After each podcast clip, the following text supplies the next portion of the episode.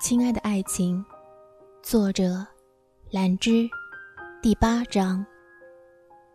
丁月哥要请假回国的事情，约翰老头听完犹豫了一下，倒是答应了，还很爽快的问需不需要帮忙订机票。我也瞬间热情，想着自己还要在意大利待几个月，从丁月哥那里蹭点福利也是可以的。于是就找了个位置坐下来，开始默默无语的直揪着正在聊天的约翰老头和房丁月。你这是怎么了？到底是丁月哥先不自在，他打断了和约翰导演的谈话，转过脸来看我。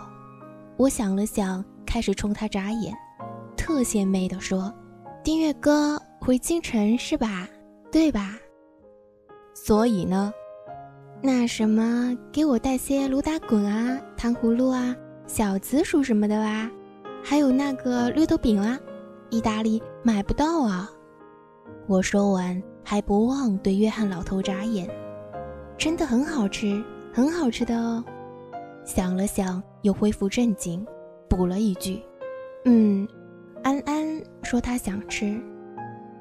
顾安不是生在意大利吗？他哪知道那些东西？”我话还没说完，房间门就被打开了。徐梅走进来，拉着椅子就坐下了，满脸狐疑的望着我，冒出了这么一句话，脸上却还很是和蔼可亲。可是我很想借用小启的爪子，爬下他的脸。我僵了僵，干脆说：“就是我想吃了啊！丁月哥疼安安，带上安安，不是能吃到更多吗？”接着，我撒娇的笑了笑，没所谓的点点头。他倒是一直沉着脸看了看我，又揪了眼一旁的约翰和房丁月，才说：“小爱，你是不是生活有困难啊？”没等我开口，他就过来拉我的手，握着我的手说：“小爱，你没有经纪公司，所以身边也没有经纪人和助理。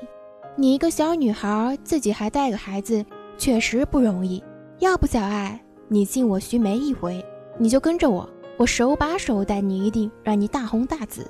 我也会给你派两个助理，这样就有人时时刻刻照顾顾安。你考虑考虑。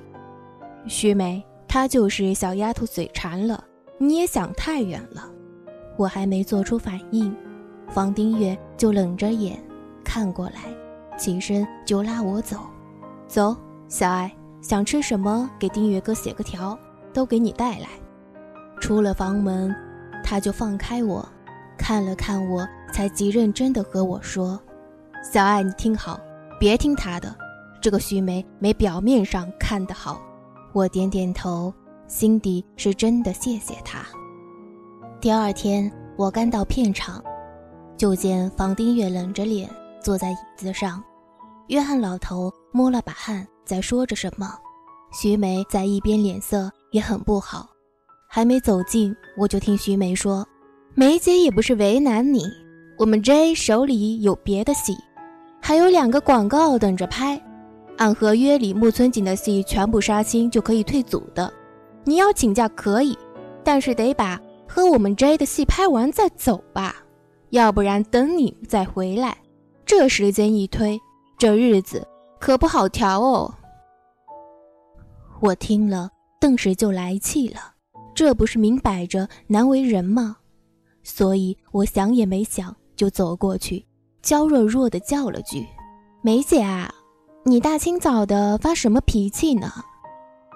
她转过脸来看我，也摸不清我要干嘛，只凉凉的说了句：“小爱啊，还不是档期那点事儿吗？”那至于江城这样吗？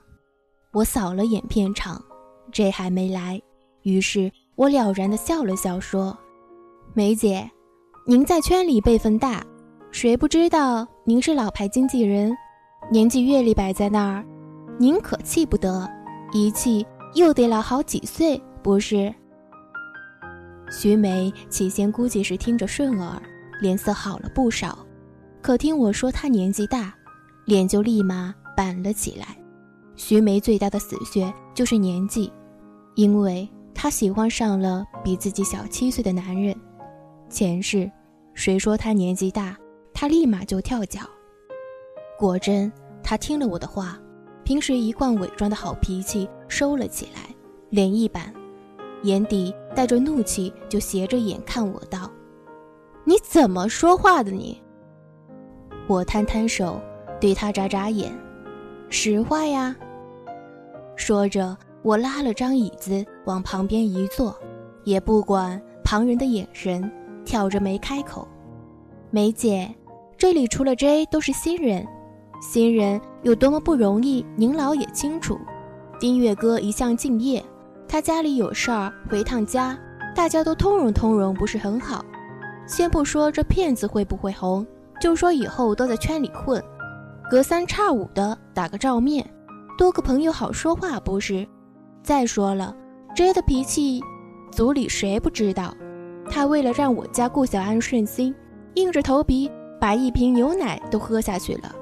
要是别人喝也没什么，可 J 是把牛奶比毒药的人，他能做到这样，没有看安安只是一个两岁娃娃，做个样子拿回化妆间倒掉。而是当着面喝，没什么好说的。这是个厚道人，梅姐，你是经纪人，当然会往利益考虑。可是你问过 J 没有？他那样好的人会这么不好说话？再说的重一点，他会让你这样打压同僚、欺负新人？这话已经说得极重了。梅姐的脸一阵青一阵白，到最后气得跺了跺脚，直接转身。就走了。徐梅走后，一直冷着脸坐在一旁的房丁月看向我，喊了声“小爱”，然后他叹了口气说：“为了我和他结梁子，至于吗？谁为你了？”我瞪他一眼，摇摇头，心中暗爽，摊摊手说：“你们都没看出来吗？我这是早看他不顺眼了。”说完。我拍拍腿站起来，转头对着房丁月神秘兮兮的笑，又狗腿道：“京城哦，你懂的。”他点点头，无奈的耸了耸肩，做了个拉钩的动作。房丁月当天就走了。我看着他的跑车开出剧组，心底很是安稳。这一次，他终于不会错过，错过见他母亲最后一面了。可我就突然想起自己，想起自己的母亲，只好仰着脸看着星空，伸出双臂，环抱着自己想象母亲的怀抱。傅君言事后听说我和徐梅吵的这件事儿，什么也没多说。我问他：“你怎么不像他们一样说我鲁莽啊？”他看着我笑，连续几天的高强度拍摄。让他看起来有些疲惫，只是他的笑依旧很温暖。他说：“你开心就好。”然后我心底有什么东西在瓦解，噼里啪啦的作响。J 来请我吃饭的时候，我答应了，也是徐梅默认的，因为吃饭的时候他替徐梅说了不少好话，还说要不要考虑和他签一家公司。这次。我摇头，果断拒绝了。徐梅其实很聪明，先把我抓到手，然后任他掐。我又不傻，前世我能忍成那样，不过是因为那个男人说爱我，而我觉得我该为爱做些什么。但我知道 J 并不知道徐梅心里的弯弯道道，他是真的以为徐梅会做一个尽责的经纪人，因为徐梅对他真的是掏心掏肺的好。J 带我到了中国街的一家小店，他说：“这家的中国菜做得很地道，我们今天尝尝。”我点头，任他熟忍的点菜。上一世他带我来过这儿，记忆里也确实真的真的很好吃。你一个人住在外面带安安，中午是怎么吃饭的？也是和我们一样叫外卖吃意大利菜？小爱。你不知道，我现在见到通心粉都有些害怕了。你说什么？梅姐的菜做得很好，你带着安安一个人住在外面。虽说导演让傅君言每天去接送你们，可是吃饭还是不方便吧？真的不考虑和我一起闯事业？怪不得我天天和傅君言同进同出，两个单身男女同居，组里什么风声也没有。难道他们都以为我是带着安安一个人住？我瞬间晕乎了。傅君言是怎么做到的？演过这么多人的耳目。小爱，你在想什么？哦，我回神望向他，顿了顿，才说：“我觉得签约这个事情吧，得从长计议，我要考虑考虑。”也好，你这样想也是对的。J 点点头，显得很高兴。菜陆续上桌，J 细心地给我介绍，我一道道的尝。却竟然想不起前世的味道了。然后 J 说：“未知乡愁，走到哪里都可以很快适应，偏偏就是食物一入口就知道到底是离了家。”他说这句话的时候很感性，看着桌上的菜，仿佛看着故乡，又笑着把一盘看着可口香辣的麻辣豆腐推在我面前说：“来尝尝，未知乡愁。”我带你来寻故乡了。然后他歪着头打量了我一会儿，那眼底的神色让我的心一突，因为那完全是毫不掩饰的喜爱之色。我听他说：“小爱，我一直想问你，你是哪国的混血？你的眼睛真的很漂亮。”我摇摇头，只是说：“我也不知道。”爹地不和我说妈咪的事情。前世的我，天天吃着剧组订的意大利菜，确实和 J 说的一样，看见通心粉就胆寒。可是这一次，傅君言几乎包揽了我和安安的一日三餐，他的厨艺极好，每天吃的都是好吃的不得了的中国菜，我的胃反而解了乡愁，甚至。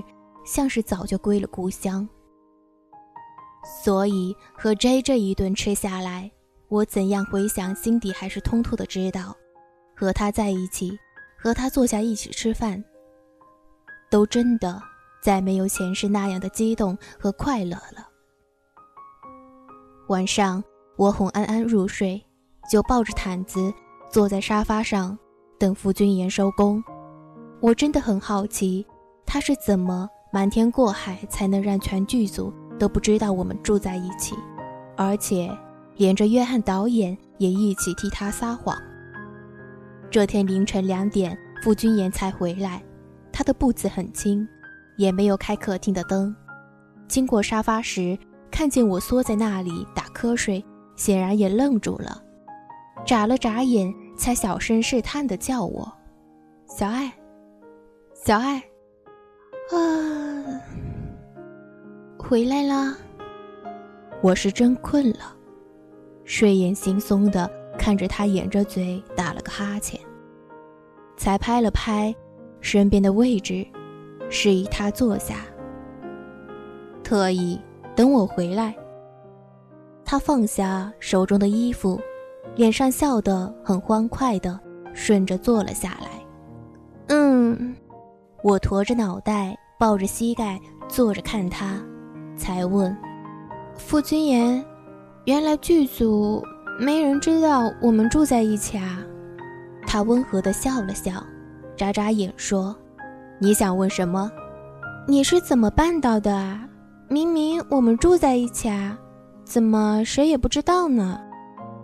我们住在一起啊，他就那样看着我。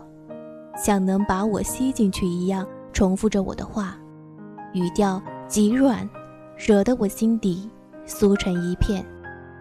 祸害，这个男人是个妖孽，我也急了，伸出一只手拉他衣袖，不管不顾的道：“你快说嘛，人家困了。”他任我扯着他，垂眸极好看的笑了笑，却是说：“呆河豚。”我又没有鼓起腮帮子，哪里像河豚了？我挣扎。呆，你才呆！傅君言，我不要理你了。你才像河豚，你全家都像河豚。好啊，泄气，抓狂，真呆。说着，他竟然伸手把我搂进怀里，头抵在我肩上，暖暖的呼吸伏在我耳边，痒痒的。我完全僵住了，却听他叹息道：“小爱。”我累了，也只因为这一声叹息，我竟忘记了挣扎退开，只是不自觉地放低了语气，嗯了一声，想了想，又握住他环着我的手，觉得这样似乎能给他力量。他也是浑身一震，久久才叹道：“我们没有住在一起，呆河豚。”啊！我每天晚上等你和安安睡着就离开了。第二天又从公寓来给你们做饭，接你和安安去剧组，这些你都不知道吗？一点感觉也没有。他叹气，搂着我的手紧了紧，在他怀里很暖和，靠着很舒服，我的心也突然很暖和，只因为这个男人。我不知道啊，你不是一直睡在一楼吗？我这才想起。我从来没进他屋里看过。呆小爱，你是女孩子，风言风语不好。他回握我的手，我浑身的力气都好像被吸干。他的唇贴在我耳边，浅浅的呼吸，离我那么近。他说：“怎么会有这么呆的宝贝？”说着，他又好像很开心的笑了。然后我听他说：“原来。”你一点也不怕我啊？啊！我愣了愣，努力睁开困顿的眼睛，开始疯狂的想：傅君言有什么好怕的？没事，小爱乖，不要想，睡吧，不是困了？他拍着我的手背，轻轻缓缓的，他的声音像我听过最好的乐章。爹地只拉过一次。像母亲的怀抱，甜而不腻。最后，我点点头，因为困顿开始犯迷糊，就真的在他的怀里睡着了。后来几天，我开始装睡，而每一次我睡着时，他都会在我窗沿边站一站，我可以感觉到他好闻的气息。然后他会给我拉好被子，再轻轻地合上门。之后又去安安的屋里，照顾好安安和小启，最后他才会检查好门窗，锁好别墅的门，再也不回头的离开。而我就一次次躲在窗檐下，看他落在黑夜里的背影，就那样一点一滴的走远，又看着在太阳升起的时候，他又一次迈着坚定的步伐向我走来。那一刻，我的眼眶就忍不住发酸。有什么声音在一遍遍地告诉我：“顾宝贝，你完蛋了。”